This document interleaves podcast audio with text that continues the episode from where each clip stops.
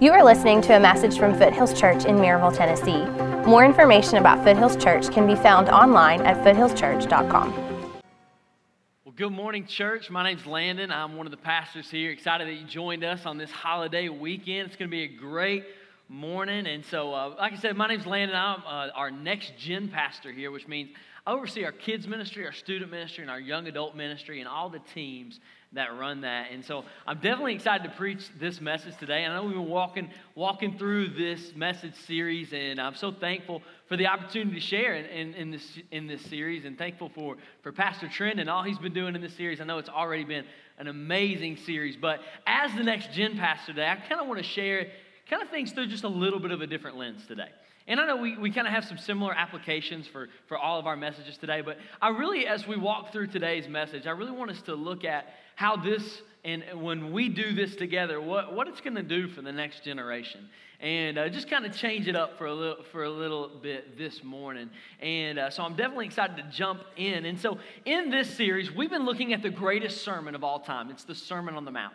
And, and, so Jesus is teaching some of his most foundational messages to what it means to be a Christian, to what it means to live life the way it was meant to be, to live life the way Jesus designed it. And what we're saying, to live life on the mountain. And so, what we've said in this series is we've said that, that life on the mountain is focused on we, while life in the valley is focused on me. And so that's really kind of the lens that we've been viewing this entire series is there's a life on the mountain and it's all about we. But the life in the valley, when we walk through the valleys of life, we become very internalizing that we focus on ourselves. And so we're going to kind of view everything that we teach today through that lens right there that life on the mountain is focused on we while life in the valley is focused on me. Now, some of this, this is, you know, this is really connecting with some of you all because some of you all love to hike. Who loves to hike in the room, okay? You know, a lot of people, they move to East Tennessee because you all love the mountains, and, and I do too. So, so one night, uh, we, we were going to go hike, and we were going up to Gregory's Bald. And so Gregory's Bald is a beautiful place. It's above Cades Cove. It's about a six and a half mile hike up. So at, at, this time, I'm about 16 years old, and I love to hike. I love to backpack. My wife and I, we, we love to, to go to different national parks and check it out. It's one of our favorite things to do. So I'm 16 years old. We're going up to hike Gregory's Bald and we're going to backpack. And so essentially, we're going to go camping. We throw it all on our back and we hike up six and a half miles up. And so it's me and it's my friend Stooks and another guy named Brian, a guy named Chris. And, and, and Stooks and I, we're, we're smaller guys. Like we get up the mountain pretty quick. And uh, the other two guys, they're, they're a little heavier set. They're, they're bigger. They take it, their, their, uh, their hike's just a little bit slower getting up. And so we decided we were going to just kind of break up and whoever gets up to the top first can set up camp for the night, and, and we'll just kind of make our way. And so Stooks and I, we get up to the top, and, and so our friend Brian, you know, we've waited for an hour, and so Brian comes up. Okay, all right, that's cool. Uh, where's Chris at? Uh, and, and, so, so we're waiting, and it's, it's about 7.30, 8 o'clock gets there, and we're like, okay, Chris still hasn't made it up the mountain. So that's fine. He, he was going to be the slowest hiker out of all of us. And uh, so he's probably just taking his time. That's cool. So it's about 9 o'clock. Chris is still nowhere to be found, okay? Six and a half miles, and we're like, oh my goodness, okay? 10 o'clock, still nothing. It's dark, okay? And so we're like, all right, we're gonna wait till 11 o'clock. If Chris, you don't want to be my friend on a hike. You're like, you waited that long? Uh, and you're like, oh my goodness. Um, and, and, so I'm like, I'm trying to camp tonight. I don't want to have to hike back. And uh, so it's 11 o'clock, and we're like, okay, Chris is dead. And so let's go to sleep. No, I'm just joking. Uh, and, and, so we turn around and, uh, and we're like, okay. And so we're not prepared to, to night hike. I'm, I'm 16 years old. I don't have a ton of gear yet. And so we have a couple minimal flashlights, just enough to kind of make it around camp at night. And so we're like, here we go. All right, we've hiked six and a half. It's 11 o'clock. We got to go find Chris. And so we eventually find Chris. He's passed out on the trail, okay? Just covered himself in his hammock and was like, all right, they'll find me in the morning, okay? Uh, he passed out, but as we're hiking back, it is complete darkness. And like I said, we don't have good gear. So we really can't see much. And so we're hiking back at night, and, and I'll be honest, we're, we're a little spooked at this point because on the way up, we saw a bear. And so we're like, okay, So we're walking down and we can't see anything but what's around us. We're so far away from any of the city lights, and all of a sudden, we hear a growl. A really big growl. and we hear it rustling through the woods. And so we're all making noise as much as we can, trying to, you know, I got like my pocket knife out, like I'm gonna kill the bear. I'm going David and Goliath on this, okay? You know, we're scared to death. We're just like, we gotta get down the trail. Well, we do when we find Chris and we get him hydrated and we get back. But, you know, I'm telling this story and it was such a great story to tell. And, I, and, and all in my mind, about the whole time, I, I am telling about this huge bear that we saw on the trail, knowing that it probably wasn't that big of a roar. we were probably just really scared. And in fact, you know, that's what we call a fish story, you know, like, like when you, in hindsight, it's like, yeah, in fact, we actually, we were hiking back and it was a grizzly bear. No, no, no, I'm sorry. It was a polar bear. There was a polar bear in the Great Smoky Mountains. It walked up to us, offered us porridge, and, and like, we, we were just, we were just so afraid. Okay, that's what we call a fish story, right? That, that the, the story kind of exaggerates when really, probably in hindsight, it was probably just a large rabid raccoon, okay? It was probably like Guardians of the Galaxy guy just like coming out, okay? And so that's what we call a fish story. Now, as kids, lying was black or white. You either told a truth or you told a lie. You know that. You were taught that. And so lying was very black and white. But as you become adults, you learn that maybe there's a different shade of truth. And it's what we call a little white lie, where it's kind of a lie, and in our minds, it's kind of not. And, and, and the way we kind of make this work in our minds as Christians is this word here it's called we, we rationalize. We rationalize, and, and, and ration, to rationalize means to, to attempt to explain the reason behind the thing that we did was wrong. And we're trying to explain how it was right. So maybe we commit to do something and then circumstances change. Or, or, or someone asks us at work, your boss asks you, hey, is the project finished? And you're like, yeah, it's finished, knowing that it's, it's not done yet. Or, or, or maybe you get $5 back at the register when you know that you were only supposed to get $3 back. And so what do we do? We, we, we rationalize. So, so we may, when, when plans change, we say, well, you know, I need this time for my family, so I'm just going to back out.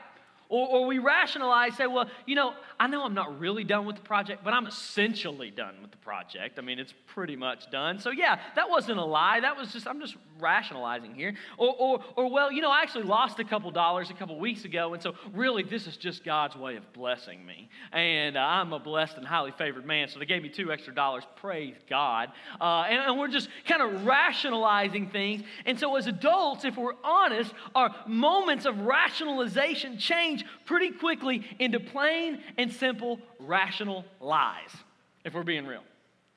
That we can ration, and I'm the king at this, that I can rationalize things all day long. I can make myself think that it's right. I don't feel guilty about it. And I just, and, and the Holy Spirit's just like, you really don't need to do that, but I'm just keep rationalizing. And really our rationalization just become rational lies in our head. And, and so we so often will rationalize things. We'll tell rational lies to get our way out of things. Why do we do this? Well, here's why I think we do this because it's something that we all do. Ultimately, we are easily focused on the preferences of me, aren't we? Just something you don't even have to be a Christian to know this is true. Ever, I mean, raise a toddler.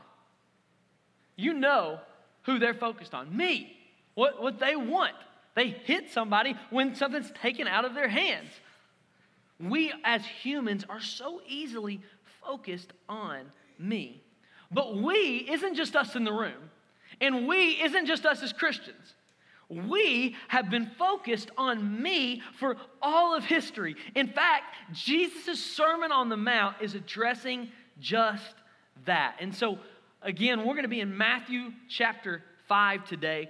And we're going to be looking at Jesus' most famous sermon, the Sermon on the Mount, where he addressed, he remember, uh, Pastor Trent, if you, if you missed last week, make sure you go and watch it online. Pastor Trent preached a, very powerful and convicting message last week. And so we'll give you a moment to, to grab your Bibles, turn with me to Matthew chapter 5, and we're going to start today in verse 33. So, Jesus has just addressed his audience on adultery and anger. And he goes and he says this in verse 33. He says, Again, you have heard that it was said to those of old, that you shall not swear falsely, or, but shall perform to the Lord what you have sworn.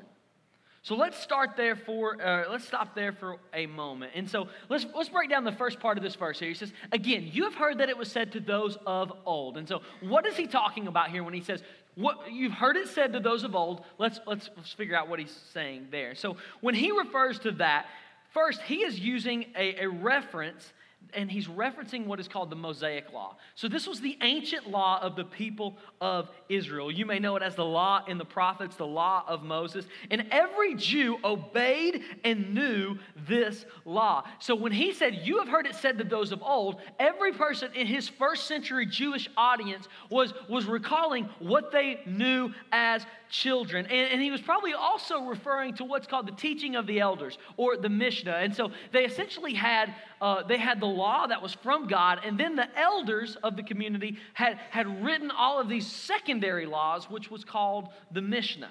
And it had all these kind of clarifications and loopholes about the laws. And, and so when he is saying this, all the Jews knew exactly what he was talking about. And so he says, You shall not swear falsely, but shall perform to the Lord what you have sworn. Now, this is a cross reference from the book of Numbers. And it's a law where it essentially says that you should not make a promise and swear on the name of the Lord. In fact, if you swore on the name of the Lord in Jewish law and broke that promise, it was a capital crime. You would be put to death because it was blasphemy. In fact, when you stand up in a courtroom and testify and you put your hand on the Bible and, and the judge will say, Do you swear to tell the whole truth and nothing but the truth? So help you God. The reason you say that is because of numbers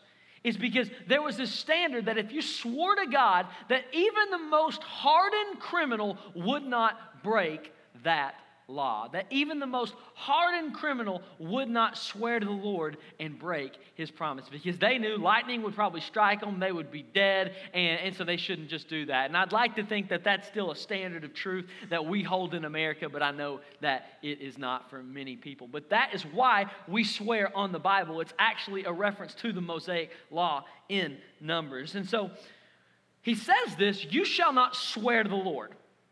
And so now, if this is a rule for your teenager, how many of you all have teenagers? Okay, in the room. Okay, awesome. And so if, if this is the law for your teenagers, okay, I promise they already see the loophole here, okay? And, and, and because Israel saw it as well. And here's what it was it's like swearing on God was wrong. But swearing on God was wrong, but swearing on anything else was okay. And so, what was happening amongst God's people is that they essentially were known as an untrustworthy people. So they would never swear on God, but they would swear on all kinds of different things. They would say, Well, I, I, swear by heaven, or I swear by earth that I did this, or I swear by the hairs on my head that I did this. And so that when it came time for them to be judged for them breaking their promise, they didn't swear on God, they swore on something else. And so he, he talks about this in, in verse 34. He says that, But I say to you, do not take an oath at all, either by heaven, for it's the throne of God, or by earth, for it is his footstool, or by Jerusalem, for it is the city of the great king. And I do not take an oath by your head, for you cannot make one hair black or white. Now, when you read that there, that may seem pretty antiquated for us. Like, what does it mean to swear by? Like, we don't swear by heaven. We don't swear by earth. We don't swear by Jerusalem or the hairs of our heads. And uh, I want you to think, think again, teenage kind of manipulation here. All right, they're finding the loopholes in the law. I mean, you've heard it, Mom. I, I swear by heaven, I didn't do it, or I swear by all of earth that this did not happen. And if you've had children, you've heard something like this. Like, I swear on my life that I didn't do this. You like, you know that they're lying. Or like, I, I swear on my mother's grave. Happy Mother's Day for those, you know, like, you know, I swear on my whatever, fill in the blank that I did not do it. And Jesus sees through the loopholes in the Jews, just like a parent sees through some teenage manipulation. And he, he simplifies it all down. He says this He says, Let what you say simply yes or no. Anything more than this comes from evil. Now, I love how other translations say this. They say that let simply your yes be yes, and your no be no. Or, in other words, Jesus says there's no more loopholes, there's no more caveats to the law, no system to work, no God to manipulate, and no Mishnah to be followed. Instead, let your yes be yes and your no be no. Pretty simple. Because you are God's people. And you, as God's people, who do you reflect? God Himself. So here's my bottom line for this morning. This is my main point. My bottom line is this is that God's people model God's promises. So as the church, we are God's people which means in every area of our lives, we are to model who God is in the promises that He has made to us. He's made many promises to us that He would never leave us, He would never forsake us, that once we're saved, He's never going to, to take His love, that He's always going to love us. He's made these promises, He's covenanted with us. He's made a promise to you, He's made a promise to the world, and He never breaks His promises. And so we are God's people who reflect God Himself. So God's people model God's promises. And so what Israel had done is they had forgotten that they were the people of God. They were supposed to embody the presence of God wherever they went. And when they would lie, they would break an oath. And when they wouldn't follow through on their commitments, and when they couldn't be trusted, they modeled to the world and to the next generation that God's promises can't be trusted to. Because for God's people, there was no need to put your hand on a Bible to make a promise. There's no need for a standard of truth to verify your commitment, church, because you are God's people and you reflect God's promises. See, the people of God model God's promises, and the promises are to his people are, the promises that God makes to his people are steadfast, trustworthy love that will endure forever. For example, have you ever heard the story of, of Hosea and Gomer? I almost said Homer, okay? Some of y'all have heard that story, okay? have you ever heard the story of Hosea and Gomer? And let me, let me read it to you, and uh, some of your kids might ask what this word means, and, and, and that's why you, they, they should be in kids' ministry this morning. uh, let's go to uh, this. It says this in Hosea chapter 1. It says, when the Lord first spoke to Hosea, the Lord said to Hosea, so God's speaking to a man, a prophet Hosea, he says, Go take yourself a wife of whoredom and have children of whoredom. For the land commits great whoredom by forsaking the Lord. So we went and he took Gomer, the daughter of Diblaim, and she conceived and bore him a son. Bet you didn't expect to hear that word in church this morning. So God is commanding Hosea. God says, Hosea, I want you to marry a prostitute. And I want you to have children with this prostitute. And he puts in Hosea's heart a deep love for Gomer. And now, this isn't just like some Dan and Roseanne type love. It's like, yeah, I hate this woman, but I gotta love her, okay? Uh, it, it's like, no, no, no. God put it in Hosea's heart to genuinely, deeply love this woman with all that he has. And so the story goes that despite his love for this woman, and despite his romance for this woman, despite his attempts to woo her, Gomer repeatedly cheats on him and hooks up and has sex with multiple other men and abandons Hosea for her own whoredom, as the text says. In fact, at one point, the cheating and the affairs become so bad that Gomer becomes property in that time of another man, and Hosea has to sell his possessions just to buy her back. And you're like, I've never read that part of the Bible. That sounds interesting. I probably need to read it. It's an interesting story, but here's what God's doing God is communicating to his people that this is the type of love that I have for you. That I made an oath, I made a promise, I made a covenant with my people who are mine that I will never leave them. I will never forsake them. I will never stop loving them. He is saying, I am Hosea, and you are my people who are continually sleeping around with someone who's not your first love. And I am not going anywhere. I'll buy you back. Because you can be faithless, and I am God, and I will still be faithful. Because my blood on the cross was an oath, and I don't break my promises. My yes is always yes, and my no is always no. So when I say, let me just get us and let us feel the weight of this this morning. When I say that God's people reflect God's promises, that's the type of love that we are to have. That's the type of devotion. That's the type of covenant love we are to have for our church, for our spouses, and for the next generation. That there is no conditions. I'll still love you and I'll still fight for you and I'll buy you back even when you've been sleeping around. See, that's the, that's the standard. So when I say, let your yes be yes and your no be no, I'm not just breaking some Sunday school lesson out of kids' ministry for you all about lying. I'm communicating the standard that God has on his people, and that standard is the personification of the gospel itself, because that is who you and I are. You are God's people. You model God's promises to the next generation and to the world. So, if God's people reflect God's promises, then my question is how are you doing with that? Or better yet, do the oaths and the commitments and the promises you make reflect God's covenant love for you? Because as an adult, this whole letting your yes be yes and your no be no is a lot harder than we once thought it to be so. Because you and I often care more about the preferences of self than we do the promises of God. Because we all care so much about me. We all care about what, what we want. And so you and I often care more about the preferences of self than we do modeling the promises of God. But that's not who God called us to be as a people. So let me ask you this question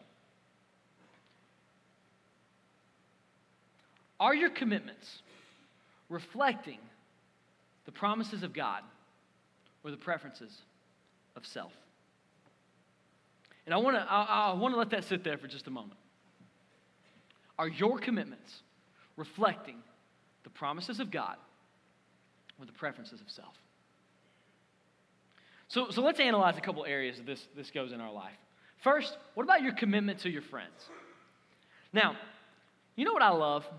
A good flaky pastry. Anybody like that? Like, yeah. Okay. I don't enjoy flaky friends. okay? People who just flake out on you all the time. They say that they're going to be there and then and then they're not. Now, I believe that that this generation and I'm not just talking about like kids and students. I'm talking about adults. This generation of adults, including my millennial friends, we we have we struggle with commitments. There's this joke that, that Jesus' first miracle was turning water into wine, but his, his second miracle was having 11 close friends in his 30s. Okay? Think about that. Some of you in your 30s, you're like, yeah, I got my wife and my kids and my dog. That's my best friend, okay? Uh, and, and and the reason is, is there's this reality that when you're a kid or you're a student or you're in college, like you have a lot of people around you, so you have a lot of friends at all times. I mean, think back to your college days. You had all these close friends. Think back to high school. You had had your people. Think back to when you were a, a, a child in elementary school. You had the, the kids that you rode around your, your neighborhood with on your bike. You were just friends. But then as you grow up, we, we somehow lose our way in knowing how to be a good friend. See, we watch the people we call friends stray away from the Lord, and oftentimes we don't say anything to them about it because we don't want to cause conflict.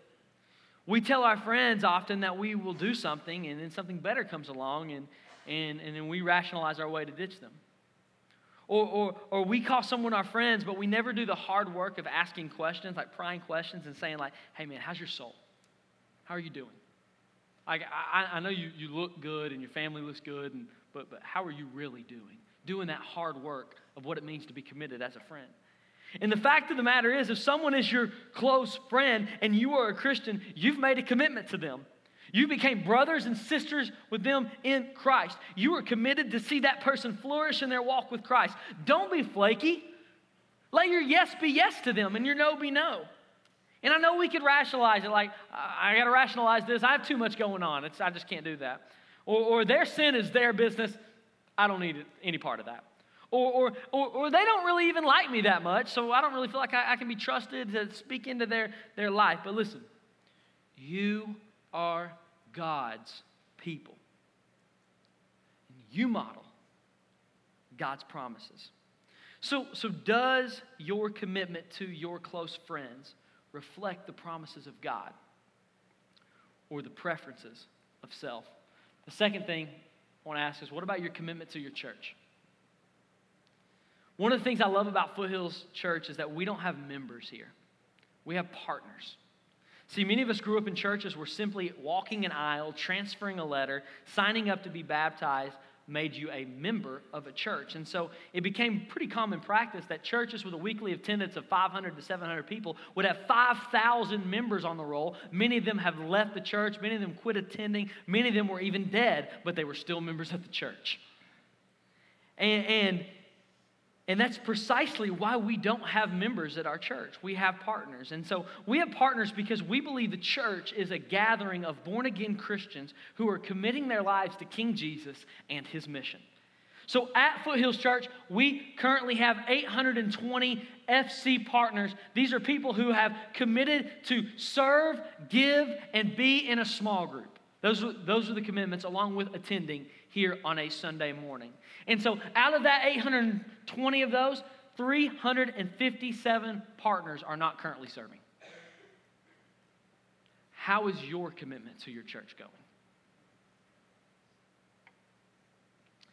See, as a ministry leader who oversees student ministry and kids ministry, let me give you some good news and some bad news about that number right there. The bad news is that I am daily confronted with the fact that we cannot reach more students and we cannot reach more children without more leaders. We can't send people to Bearden to start a new campus without more leaders here at FC. That's the bad news. Here's the good news. We have 357 believers who are not serving, who are ready to go next Sunday. That's the good news this morning, y'all. Everything we need to reach Maryville High School is in the house right here. Everything we need to reach a hurting generation of children from broken homes is in the house right here. Everything we need to see a move of God sweep across Bearden and West Knoxville is in the house right here. But some of us in the house, let's be honest, we need to get up off the couch and we need to serve and we need to get involved and we need to make this place not just a place we attend, but a home that we build together. And so let's get engaged. You've said yes. Now, some of you are like, I'm a first time guest. What does that mean for me? Listen, I'm not talking to you right now. We'd love for you to jump on the team. We'd love for you to go to base camp. It's starting in June. But, but listen, some of you are partners. You made a covenant before the Lord Jesus Christ to serve. You made a covenant before the Lord Jesus Christ to be in a small group, to build up others around you. Let your yes be yes and your no be no because you, as God's people, reflect God's promises. And I know we could rationalize it and say, I have kids, I can't serve kids, I'm exhausted. I don't think I can make a difference with students, I'm not cool. My, my ministry is my family. I don't need to jump in. This is a season of rest for me. Season of rest for Jesus was when he died. We're all in this together for our entire lives. We don't get to rest from making disciples. And so you are God's people and you reflect God's promises. So I just want to ask you does your commitment to your church reflect the promises of God or the preferences of self? The third thing is this is what about your commitment to your marriage? Now, if you're tracking along in Scripture and you've been following along in the Sermon on the Mount with us, you know that I skipped a couple verses. And, and that's because, you know, these are, these are some pretty difficult passages to interpret because they're on divorce. And so I want to read this to you. I want to read you, this is directly from the words of Jesus. We're going to let it sit here for just a moment. It was also said, Whoever divorces his wife, let him give her a certificate of divorce. But I say to you, everyone who divorces his wife, except on the ground of sexual immorality, makes her commit adultery.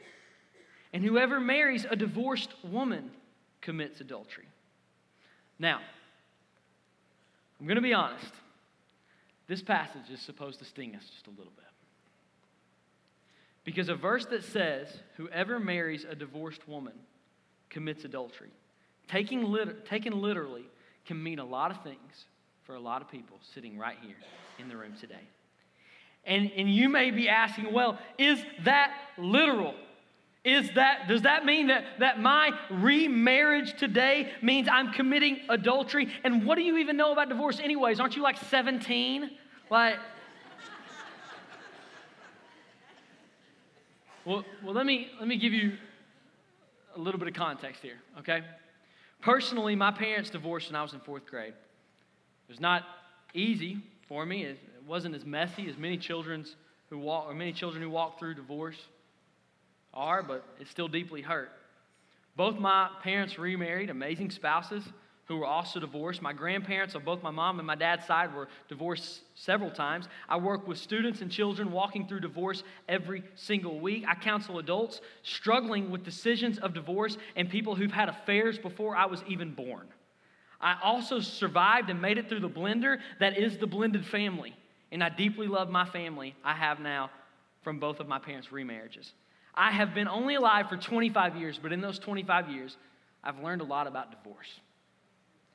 And, and then that's the first bit of context I want to give you. The second bit of context is tied directly to the text.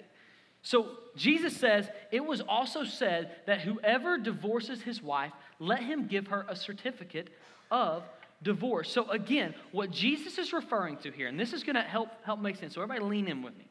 What Jesus is referring to here is once again the Mosaic law of his people, Israel. Now, in the Mosaic law, there was a certificate of divorce that was permitted by Moses. And God never said that this, this certificate was good. God never said that you should go and seek this certificate of divorce out. God never condoned it, God never commands it, even in the midst of adultery.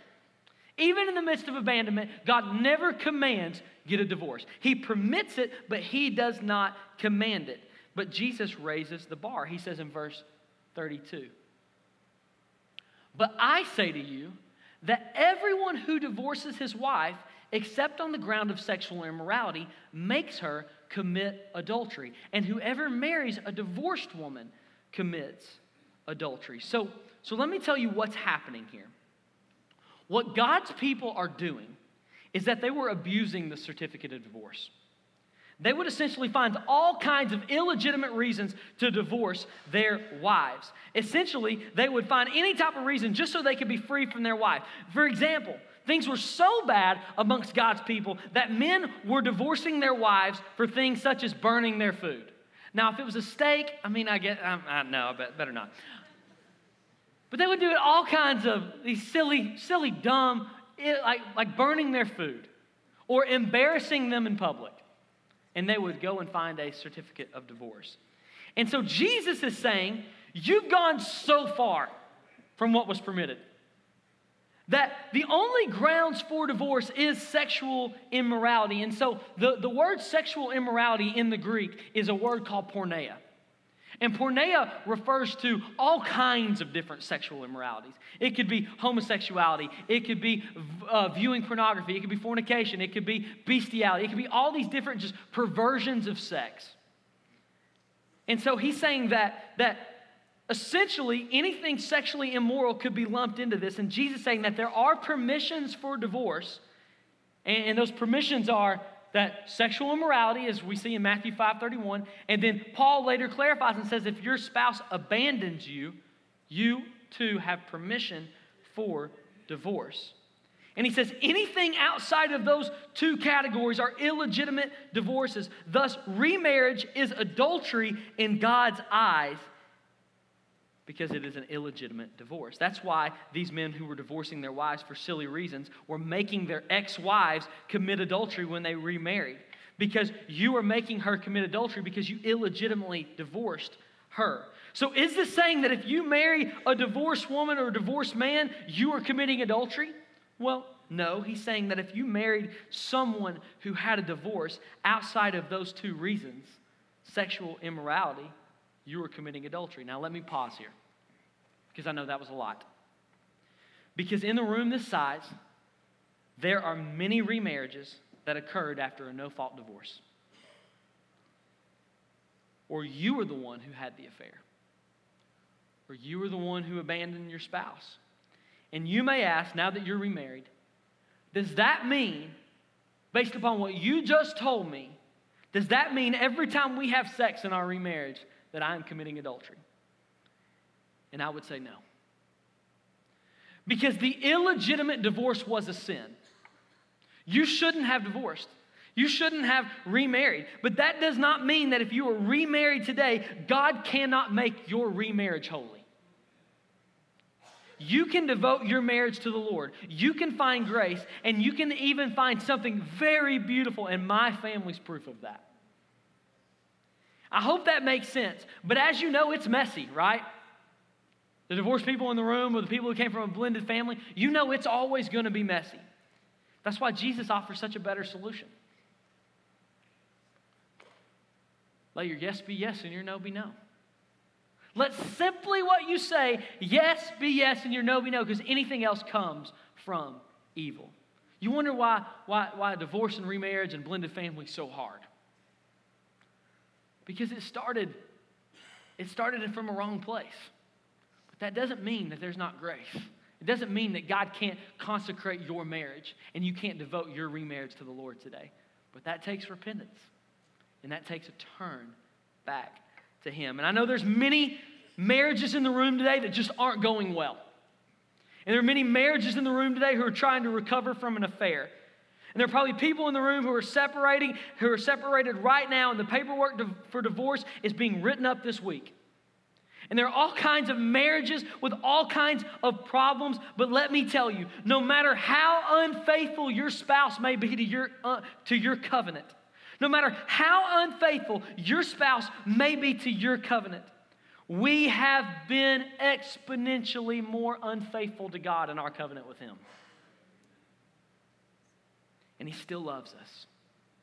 And if you're considering divorce today, please, please, please let me plead with you. You are God's people who are modeling God's promises. Get counseling, get help. If you're being abused, get out of the house, get the authorities involved. But whatever situation you are in, please give that relationship to Jesus before you give it to a lawyer. And I know we could rationalize it like we just fell out of love. We fought so we fought so long for so hard. We're so far apart. This this will just be better for the kids. But you are God's people. And you model God's promises. You are Gomer and Jesus is Hosea and he will take you back. So does your commitment to your marriage reflect the promises of God or the preferences of self? So let me challenge everybody in the room with this today. Commit to love others the way that Christ has loved you. Commit to love others the way Christ has loved you. Christ has loved you, He's been faithful. His love came with no conditions on you. Maybe that means you need to get coffee with a friend and have a hard conversation today because you love them far too much. Maybe you need to make a decision today to serve in the church. Maybe you're watching online today and, and you need to go to the tab up in the left hand corner and you need to click the serve button and you need to jump in and serve in the church somewhere. You need to do that right now. Maybe you need to make a decision to take him back or to take her back after the affair. Maybe you throw the divorce papers away when you get home and you commit to counseling. I know a lot of men who will say that they'll take a bullet for their wives, but they won't take themselves to counseling. Do what it takes because we are God's people. We are the ones God chose before the foundations of the earth to show the world who King Jesus is. And hear me, the next generation is watching. The next generation is counting on us to be a people committed to one another. The next generation is counting on us to be a people who are committed to the local church. The next generation is counting on us to be a, a, a, people who are committed in the midst of affairs and fights and setbacks. Listen, the next generation is watching you, and the next generation is counting on you. You didn't just have to play the, the built in game that came with your Blackberry, you, ha- you got options. Now, as Pastor Trent said this week, you know, when he was a kid, or this past week, when he was a kid, you had to look hard to find pornography. Kids today have to look hard not, or have to try hard not to find pornography. Now, because of this, because of the iPhone, and I'm not saying the iPhone is bad, but I'm just saying, telling you what it is. The iPhone's put pornography in every person's hands who owns a phone. And now, because of this, moms and dads, they have access to whatever body they want to look at at the touch of their fingers. They're rekindling old affairs through Facebook and through social media and through people that they haven't seen in years. And now the, the rise of affairs and the rise of pornography use is rampant. I mean, think of what it's like to live in a kid or a student's shoes in the iPhone era. And think about this kids and students have grown up in the no fault divorce era. So in 2010, it became legal in all 50 states, or all 50 states made it legal by 2010 that there could be a no fault divorce. And here's what I mean by no fault divorce it means that, that, that nobody had to commit adultery, nobody had to steal, nobody had, didn't have to be abused for somebody to get a divorce. They could just fall in love, they could fall out of love, sign some papers, and they were divorced. And so, Gen Z, which is the students, it's the generation of students and kids that are here right now, they are known as a homeless generation because many of them, far over half, have grown up in a home where mom and dad aren't present. So let me, let me read to you this quote.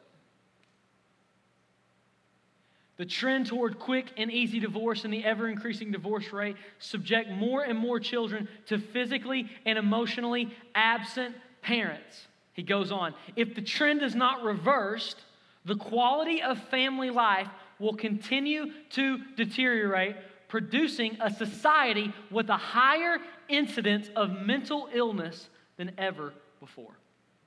Now, this was from Dr. Nicole. He was in the Harvard Medical School. This is a prophetic quote. It was written in 1979. Because in 2014, for the first time in American history, life expectancy has decreased, outside of world wars, of course for the first time in American history, with all the modern medicine that we have, life expectancy has decreased. Why? Suicide. The number one leading cause for death of teenagers is suicide. Now, I've walked through with our students, through students of my own who've committed suicide, and, and, and students who are friends of our students who've committed suicide. Dr. Nicole said that in 1979. And look where we're at today. Why is this true? Why is the next generation's foundation, foundation crumbling before our eyes? Here's what I believe I believe that we as the church haven't been that much different than the world. The divorce rates among Christians are the same as unbelievers. The use of pornography is rampant in the church. Missing sports or missing church for sports seasons, a all season long commitment is the norm now. We are so concerned with what we want, what we need, what we desire, that we've forgotten what Jesus wanted. He did not want to go to the cross. He said, Father, would you take this cup from me? But he did because he personified life on the mountain. He lived a life on the mountain that was focused on we, that was focused on us that was focused on our joy. instead of a life in the valley that was focused on his preferences as he was about to go to the cross. He cared for the next generation and he put his own skin in the game. He knew that we would be unfaithful. He knew that we would run far from him. He knew that we would be flaky. He knew our whoredom, but he is the unfailing love of Hosea that would buy us back. And he didn't need to put his hand on a Bible to tell you he isn't going anywhere. He put his hand on a cross and said, You can drive the nails right here because I love you, no conditions. That is the promise of God for every one of us who are believers today. The question is will we show that same love for our friends? Because the Bible says this that there is no greater love than this than one lay down his life for his friends. That's what Jesus did for us today. So, will we show that same love for our friends? Will we show that same love for our local church? Will we show that same love for our spouses and for the next generation? Because life on the mountain is focused on we. The we over there in kids' ministry. The we here on Wednesday night.